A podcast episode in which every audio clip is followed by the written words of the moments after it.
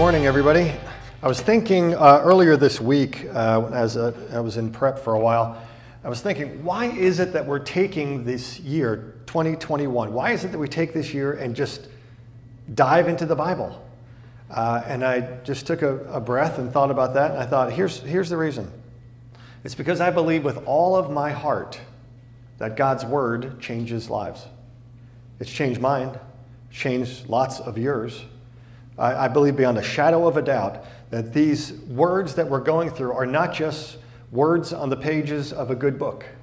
There's so, so very much more. Uh, like the, the writer of Proverbs said this, it said, those words, they are life to those who find them and they are health to their flesh. So again, I believe with all of my heart, God's word changes lives. And that's why we're doing this. Um, all right, now we have been finding out that the book of Genesis kind of maps out the beginning of life as we know it. And as we've kind of gone from the beginning up to where we are, we've looked at creation in the Garden of Eden, we looked at Adam and Eve, then the story of Cain and Abel, then Noah and the flood, then the story of the Tower of Babel. Last week we looked at Abraham and Sarah, and then Isaac. Now, one of, one of the most ironic remarks I hear about the Bible is when I hear somebody say these words, or some version of this. They say, the Bible is it's just a book of pious, well-meaning advice that's not really relevant to the real world. To me, that is code for I have never read the Bible. that's what that means to me. You ever notice how many messed up families there are just in the book of Genesis? I mean, it, it can be like a who's who of dysfunction. I'm going to just give you a quick review. Cain is jealous of his brother Abel and he kills him. Lamech introduces polygamy to the world. Noah, the most righteous man of his generation, gets drunk and curses his grandson. Lot, when his home is surrounded by the residents of Sodom who want to violate his house guests, offers instead that they have his way with his daughters, that they have their way with his daughters, and then we are told later on that his daughters get him drunk, they get impregnated by him, and we are told that Lot is the most righteous man in Sodom. That's scary. Abraham plays favorites between his sons, Jacob and Esau, and they become bitter enemies. Uh, Isaac plays favorites between his sons, Jacob and Esau, and they're estranged for 20 years. Uh, their, their marriages, I mean, go back to Jacob. Jacob ends up playing favorite with his sons. His son Joseph, um, he's, he's obviously the favorite of all the 11 other sons. The brothers end up wanting to kill Joseph, and then instead of doing that, they sell him off into foreign slavery. Uh, beyond that, their marriages are disasters. Abraham sleeps with his wife's servant, servant, and then they send the boy off into the wilderness at his wife's request. Isaac and Rebekah fight over which of their boys is going to get the big blessing. Jacob marries two wives. They get into a fertility contest, and then he ends up with both of their maids as concubines as well. His first son, Reuben, sleeps with his father's mistress. Another son, Judah, sleeps with his, his daughter in law when she disguised herself as a prostitute. She did this because she was childless, since her first two husbands, Judah's sons, were both so wicked that God killed them both. This is not the Brady Bunch, friends. These people are messed up. They are messed up big time. They need Dr. Phil or Dr. Spock or Dr. Pepper, Dr. Seuss. They need somebody, and they need them pretty quick. So, anybody here feeling a little bit better about your family now? so, here's a question why, does the, why did the Bible writers include all this stuff? They didn't have to. You know, they could skip all the personal dirt and baggage and just tidy up the story a little bit. And we wonder as we read all this stuff, what in the world is going on here? Well, the author of Genesis is not morally confused. Remember, the Pentateuch is also the source of the Ten Commandments, which we'll look at in just a couple of weeks. It's the most morally influential writing in the history of the world. It's a work of genius, it really is. And the writer of Genesis really could have, if you think about it, could have just focused in on the rules of it all. You know, the thou shalt nots Thou shalt not murder. Thou shalt not steal. Thou shalt not commit adultery, and so on. He doesn't do that. Instead, he tells stories because stories force you to think. When you read stories, you have to develop discernment and you have to apply judgment. They're kind of often a, um, a moral case study, and it studies real people in all of their complexity. And mostly the writer tells stories because the real hero of the Bible is no man or woman, it is God. God's the, the real hero. And God is working with real flesh and blood, flesh and blood, sinful, fallen people that are living in a terribly fallen world. And sin, it shows us, does unspeakable damage. Now, the tendency of the human race is to try to hide our fallenness and our sin and pretend that our depravity is manageable, but it is not. The, the writer tells us these things to let us know that if God can be with these people, well, then He can be with us. He can be with me. And that's the theme of so much of the Old Testament, and especially what we're going to be looking at this morning. We're going to pick it up in Genesis 24. We're going to see how God was with three great figures after Abraham in the book of Genesis Isaac, and then Jacob, and then Joseph. And in each of these cases, there's this phrase that goes along with them that says, God was with them. God was with, say that with me. God was with them. In Genesis 24 1, here's what it says Abraham was now old and well advanced in years, and the Lord had blessed him in every way.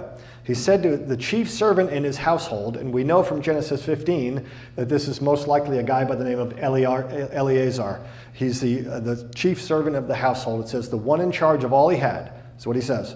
Put your hand under my thigh. I want you to swear by the Lord. That was a method of promise back in those days, and, and it was an expression of complete trust. Put your hand under the thigh. I vote that we don't resurrect that method, but they did it back then. Uh, verse 3 I want you to swear by the Lord, the God of heaven and earth, that you will not get a wife for my son from the daughters of the Canaanites among whom I am living, but will go back to my own country and to my relatives and get a wife for my son Isaac. So the concern here is that Isaac not be tempted into idolatry by marrying a pagan Canaanite woman. And this theme, the danger of marrying someone um, that is not part of the people of God, not committed to God. That theme really kind of runs all the way through the New Testament and in, uh, through the Old Testament into the New. Paul, later on, the Apostle Paul talks about in the New Testament the importance of being equally yoked. You've probably heard that phrase before. So, Abraham sends his chief of staff, Eleazar, off with a, a caravan with 10 loaded down camels, which is indication of great wealth on Abraham's part. Now, we need to understand the difficulty of the assignment that he gives to his chief of staff here. Eleazar has to go to a part of the world that he doesn't know. He's never been there before. He's got to go there, find Abraham's relatives, and talk them into sending their daughter away forever to marry a kid that they don't even know. And look at the first thing that he does on this journey. Verse 12. Then Eleazar prayed, O, God, o Lord, God of my master Abraham, give me success today, he says and show kindness to my master Abraham. So the very first thing that he does is to pray. You know, this is only the second recorded prayer in the whole Bible up until now. And Eleazar is not even a Hebrew guy, but he does trust in God. Now, I love this little detail that's found in verse 15. It says, Before he finished praying, don't you love when prayers are answered before you even finish praying? Before he finished praying, Rebecca came out. So He's still down on his knees praying out, Oh, sovereign Lord. And God's saying, Yo, hey, look, I gave you eyes. Look up. She's right there. Use them. And Rebecca's standing right in front of him. And in response to his prayer here in verse 19, now this is the sign that he asked for. It's very specific. And this is what it says, verse 19. When she had given him a drink, she said, I'll draw water for your camels too until they've had enough to drink. It's exactly what he prayed for. Here's the kicker of the, sto- of the story you know how much water a thirsty camel can drink? Up to 30 gallons. How many camels were there? 10. That's 300 gallons of water potentially. I mean, this is a farm girl with some serious biceps. it's like female gun show at the watering hole today, okay? So Eleazar recognizes that God is at work even in this far country. Verse 22, it says, when the camels had finished drinking, he took out a gold ring for her nose and two large gold bracelets for her wrists. And Rebekah invites Eleazar to come to their family's home to lodge for the night. So we're seeing here that God is continuing to work and answer his prayer. But he knows this is going to take some wise persuasion on his part on, you know, regarding their daughter. Now, it turns out that Rebecca's brother is a guy by the name of Laban. Laban is a money guy. And the heavy jewelry that Eleazar gives to Rebecca, it gets Laban's attention. And in pretty short order, his prayer to bring Rebecca with him is answered. And in verse 26, it says, The man bowed low and worshiped the Lord. Remember, this is a difficult assignment. He begins it in prayer and he ends it in worship. This is a God deal all the way through. Now, there's a couple of terms I'd like us to get familiar with, just a little thimble full of theology here. The first word, uh, two words, the first one is the word transcendent. Transcendent. Our God, the God of the Bible, is a transcendent God. It uh, basically means that our God is eternally self sufficient apart from his creation. I mean, he was around way before he decided to create the world. But if people believe in a God who is only transcendent, they involved in they become involved in what's called deism. The idea of deism is that God creates the world and then he just throws it out there and has nothing to do with it. It's the some people refer to it as the wind it up and walk away uh, sort of God, and uh, it's on its own. But the other word that theologians use to describe God is this word immanent. Immanent. Now, immanence, the whole idea of immanence is, is that God is continuously present and active in, its, in his creation. He's present with us. It's very similar to the idea of omnipresence, with a little bit of a difference there. Omnipresence is just a spatial concept that God is everywhere all the time. But immanence means that God is everywhere active. He's active. God sees. God knows. God cares. And God works. Uh, the psalmist says, If I go up to the heavens, you are there. If I make my bed in the depths, you are there. He's saying, Wherever I go, God, you are there with me. So the writer of Genesis is telling us that this transcendent God who existed before creation, before time, who created himself, the, the heavens and the earth, this same God is immanent. So he's right here and he's right now, and he's concerned about nomads and their servants like Eleazar here. He is the God Emmanuel, you've heard that, which means God with us. Emmanuel is just a different form of that same word, immanent. God with us. All right, now, in uh, Genesis 26, the Lord appears to Isaac when there's a great famine in the land. And he tells him, he says, The Lord appeared to Isaac and said, Do not go down to Egypt, but do as I tell you. Live here as a foreigner in this land, and I will be with you and will bless you. I hereby confirm that I will give all these lands to you and your descendants, just as I solemnly promised your father Abraham. So God is with Isaac his whole life. And then Isaac uh, and his wife give birth to two sons. One of them is called Jacob. Jacob. We're now turning to the Jacob story. Jacob is a con artist. He's a scammer always looking for an angle. And he's like this, he's just like this, coming right out of the womb. In Genesis 25, it says, When the time came to give birth, Rebekah discovered that she did indeed have twins. The first one was very red at birth and covered with thick hair like a fur coat. so they named him Esau. The other twin was born with his hand grasping Esau's heel, so they named him Jacob. Jacob literally means to grasp the heel, but metaphorically in that language, it means that it's meant to mean the deceiver. The deceiver. Okay, verse 27 says the boys grew up and Esau became a skillful hunter, a man of the open country, while Jacob was content to stay at home among the tents. Isaac, who had a taste for wild game, loved Esau, but Rebekah, mom, loved Jacob. So here's the family. Jacob, his dad, Isaac, dotes on Esau, the, the brother here. Esau is a, he's a jock. He's a Marlboro man, okay? But he's not the brightest bulb on the chandelier. He's got some serious body hair issues. Rebecca, mom, loves Jacob. And there's some real messed up family dynamics here. Rebecca, the mom, actually helps Jacob trick his dad into getting the family blessing for Jacob. And she teaches him really how to be Jacob the deceiver. So God decides that Jacob is going to have to go to character school. Life's going to get pretty hard for Jacob. He's going to have to travel a long, long ways from home. But God wants Jacob to know that he's still with him. In spite of his deceiving, in spite of his nature, in spite of his scheming with his mom, God is still with him. In Genesis 28, Jacob has a vision. There's kind of a big staircase coming from the heavens to the earth, and there's angels that are ascending and descending. This is the kingdom of heaven intersecting with the kingdom of human life, God intersecting with man. So God is present and he's speaking to Jacob here. Genesis 28 15, God says, I am with you. He said this before to him, but he says it again. I am with you and I will protect you wherever you go. One day I will bring you back to this land. I will not leave you until I finish giving you everything I have promised you. That's what God says to him. I'm not done with you until I give you everything that I promised you. Lots of you need to hear that this morning. I'm not finished with you, God says till I give you everything that God has promised you. Now, this is the beginning of Jacob's transformation. And in uh, the next chapter, in chapter 29, he goes on to Haran, his grandfather Abraham's old town. This is no short journey on, on foot.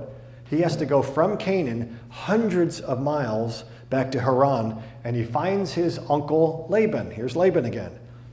Now, in Laban, Jacob meets his match because Laban is like the king of con artists. And Jacob begins this episode by seeing Laban's daughter, noticing Laban's daughter, Rachel. In Genesis 29, verse 9, says, Rachel arrived with her father's flock, for she was a shepherd. Jacob went over to the well and moved the stone from its mouth and watered his uncle's flock. Little background here the stones that covered wells in those days were enormous. They weighed hundreds of pounds.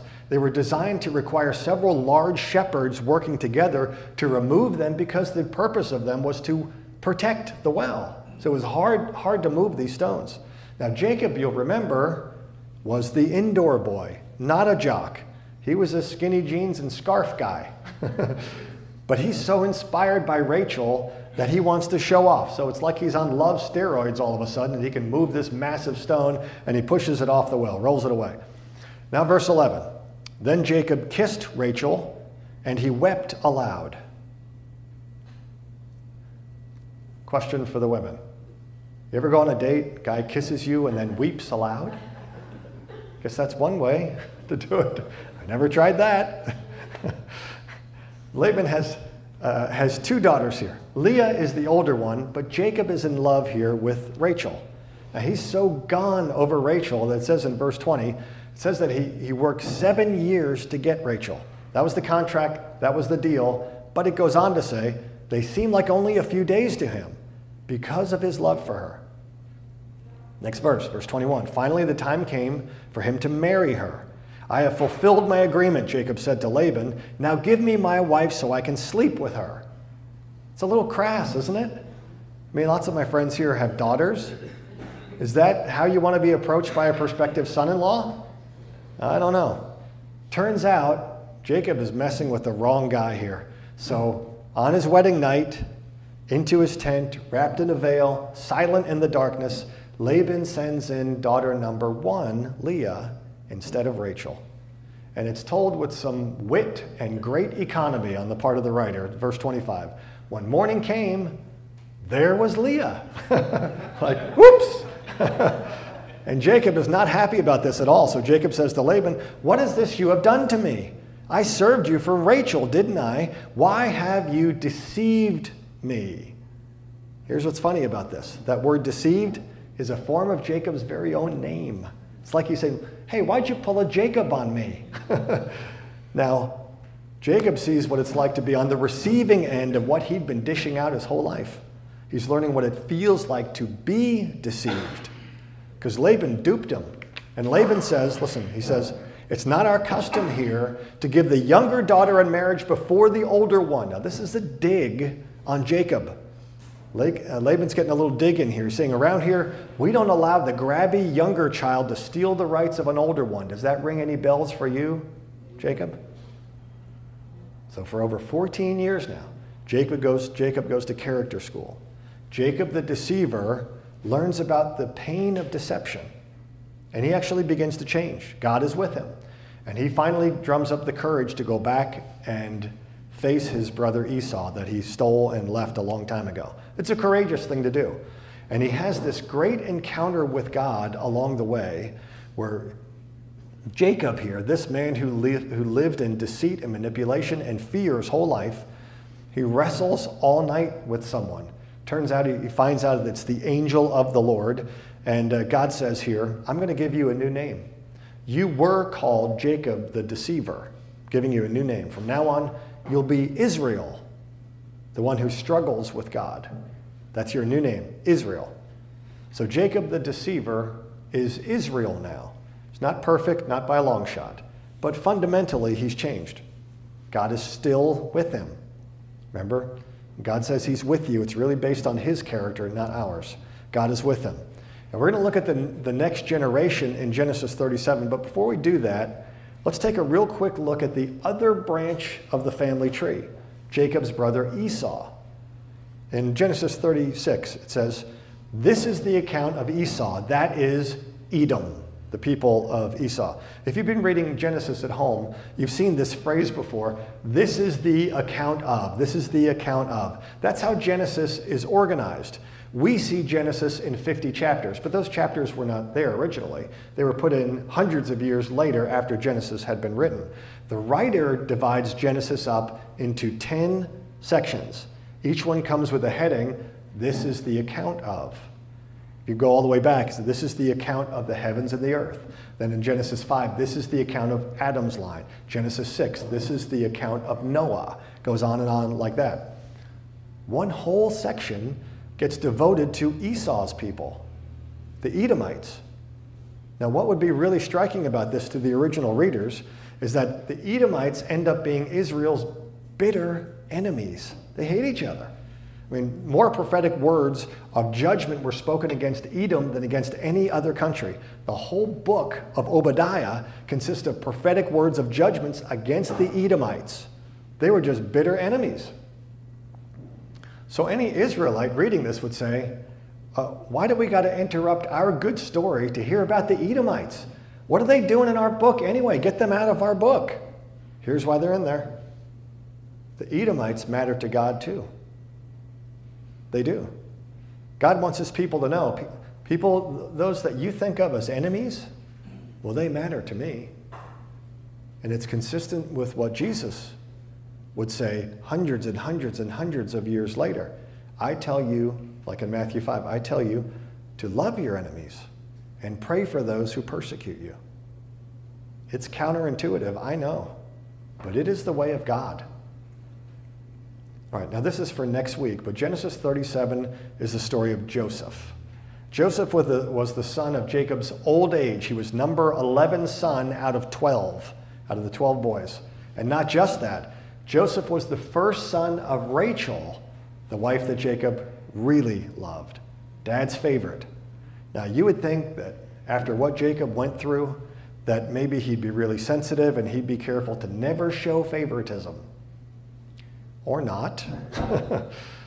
and the story, the story of Joseph is an epic story if there ever was one. I mean, it is jaw dropping the more you understand about this incredible, amazing life of Joseph. It's one of the best stories in the entire Bible.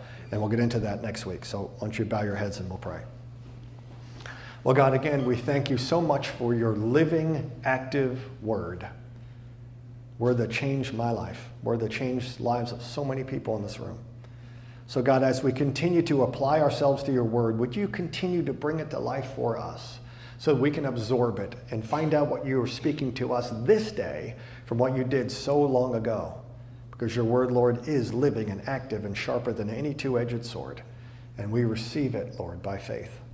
So, God, I pray that you bless every moment that we spend in your word and use it to change us more and more and more into the image of your Son, Jesus. We believe you for this, Lord. In Jesus' name we pray. Amen.